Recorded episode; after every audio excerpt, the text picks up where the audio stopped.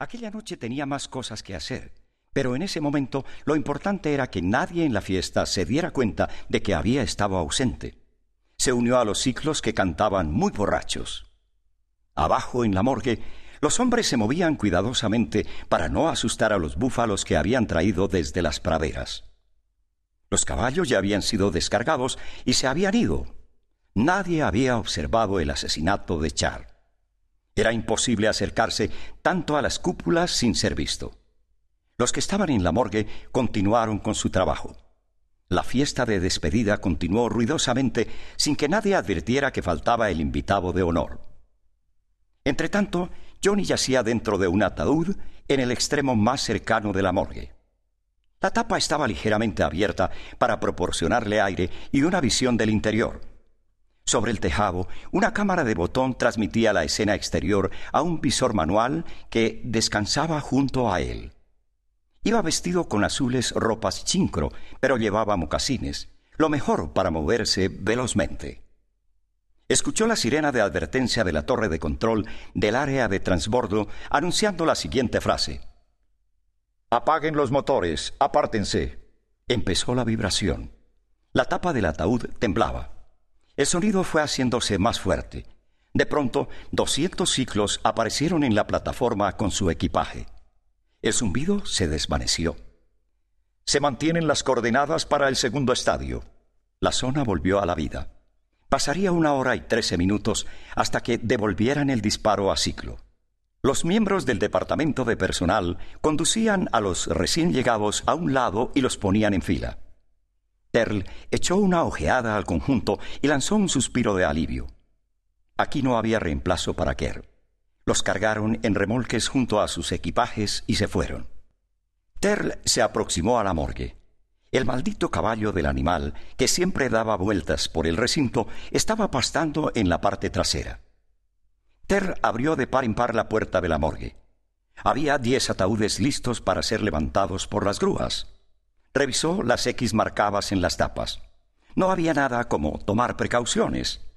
Cada tapa tenía grabada su pequeña X. Llegó la primera grúa y metió las pinzas bajo un ataúd. Terl volvió a salir. Tachó el nombre en sus listas. El segundo ataúd, el tercero, hasta que se completaron nueve. El superintendente de la grúa detuvo la máquina junto a Tell para permitir que controlara el número diez, el último que transportaba. Estos ataúdes parecen terriblemente pesados, comentó el superintendente. Tell levantó la vista disimulando la alarma. Probablemente el cartucho de potencia esté algo descargado, dijo Terl. El superintendente puso en marcha la máquina dejando caer el décimo sobre la plataforma. Llegó el remolque de personal que trasladaba a los que volvían a casa. El conductor parecía sofocado. Tendrá que verificar esa lista, dijo el conductor a Terl. Char está en ella. Estaba programado que volviera a casa hoy, y todos los de personal lo hemos estado buscando, pero no lo hemos podido encontrar. El equipaje está aquí, pero Char no. No deberíamos retrasar el disparo. Ya sabe que no se puede hacer eso, dijo rápidamente Terl. ¿Miraron en las camas de las hembras de administración? El conductor dejó escapar una carcajada. Supongo que hubiéramos debido hacerlo. La de anoche fue toda una fiesta. Lo enviaremos dentro de seis meses, dijo Terl, y escribió en la lista se enviará más tarde. El remolque de personal siguió para dejar a los pasajeros sobre la plataforma. Estaban a varios pies de distancia de los ataúdes.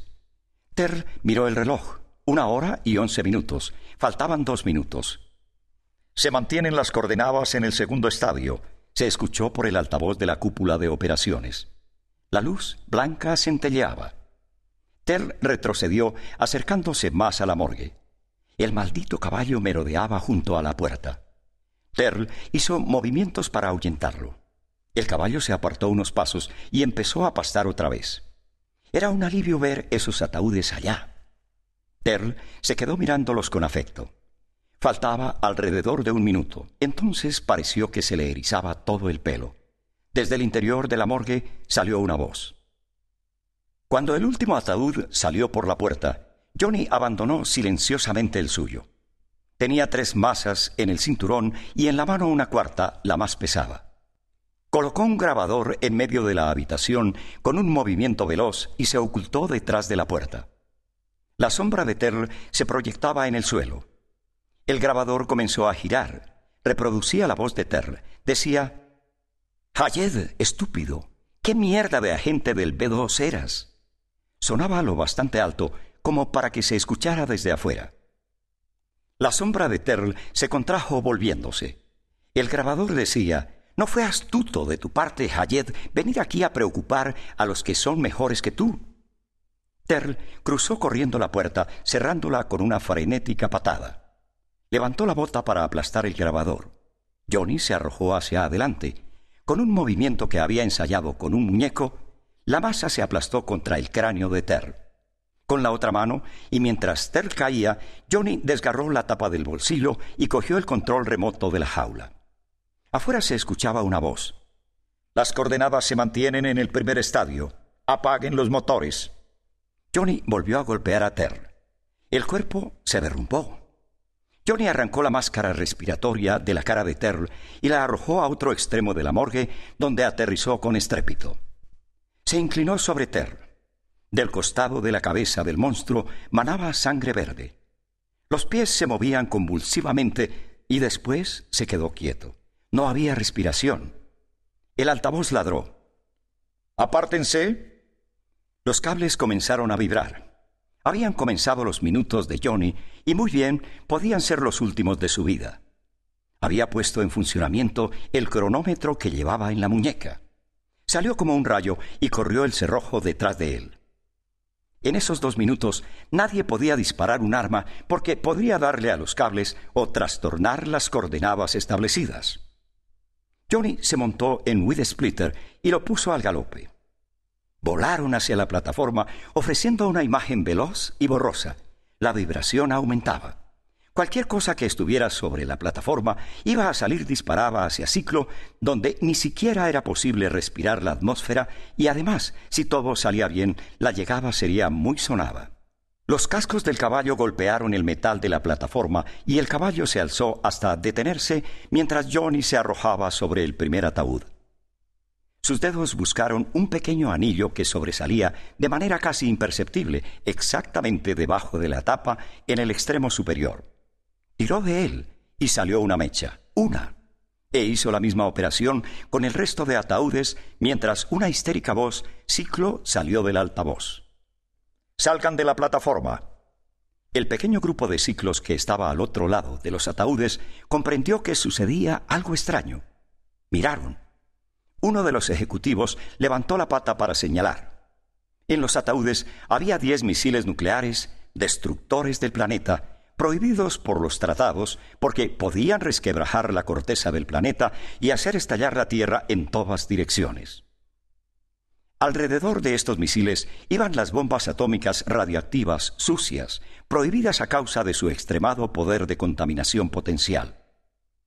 Había una escuadra suicida de escoceses entre los arbustos, preparados por si Johnny fracasaba en el último instante. Él lo había prohibido, pero insistieron. Johnny se había negado a permitir que encendieran las mechas. Si el disparo hubiera sido cancelado, habrían destruido la Tierra. Tenían que estar seguros de que la acción irreversible del disparo real ya se había iniciado antes de tirar de aquellas mechas. Unas garras extendidas le rompieron la manga y Johnny saltó al lomo de Witness Splitter. Alguien salió de la cabina de control con un rifle explosivo, pero no se atrevía a disparar. Johnny había salido de la plataforma y corría colina arriba hacia la jaula. Su reloj decía que le quedaban cuarenta y dos segundos pero había rifles explosivos preparándose para reventarlo.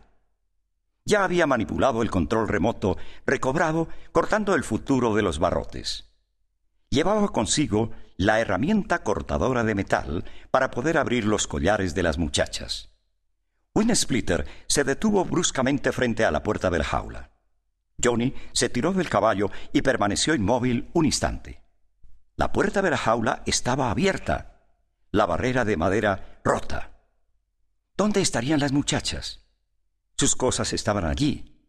¿No se habrían levantado? Había un bulto bajo el cobertor. Ah, debían estar dormidas todavía. Entró precipitadamente y apartó las